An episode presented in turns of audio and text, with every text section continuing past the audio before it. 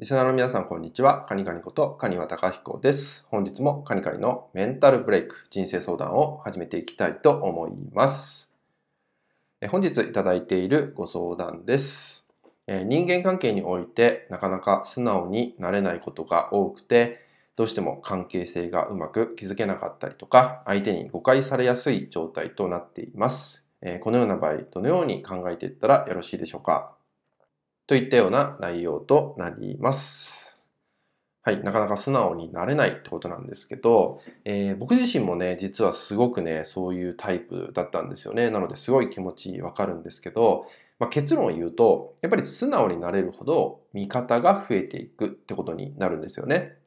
じゃあ、素直になるってどんなことかっていうと、まあ、本当はね思ってることを、まあ、そのまま素直に伝えられるとか、えー、言われたことをそのまま素直に実践してみるとかねそういうこと大事だと思うんですよね。まあ、あとはどうしてもこう素直になれないっていう時って、まあ、自分の色で見てしまうというかね自分のフィルターを通して自分の価値観を通して全ての物事を見てしまう判断してしまうっていうような癖っていうのもね生まれてしまうわけなんですよね。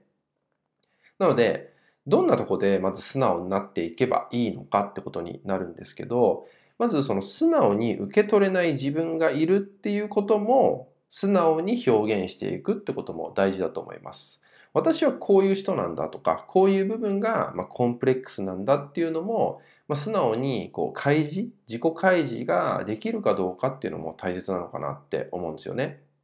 で特に今はその共感の時代って言われてるんで、自分の、ま内側にあるものとか自分自身をさらけ出すことによってどんどん共感者が集まってくる。そして味方が増えてくるとかね、まあ、そこからかけがえのない仲間と出会えるとかっていうのも、え生まれやすい時代だとも思うんですよね。なので、まあ、素直になれない自分がいる。ここに気づけていること自体がもう素晴らしいと思うんで、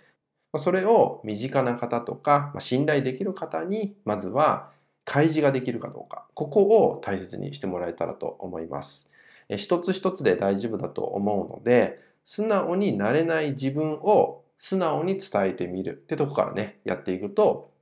だんだんですね、えー、心の内側にあることをそのまま伝えられる、えー、相手に言われたことをそのまま受け止められるようになるってこともね、変化してくると思うので、まあ、ぜひね、一つ一つでいいのでね、えー、試しながら自分自身を内観してもらえたらと思います。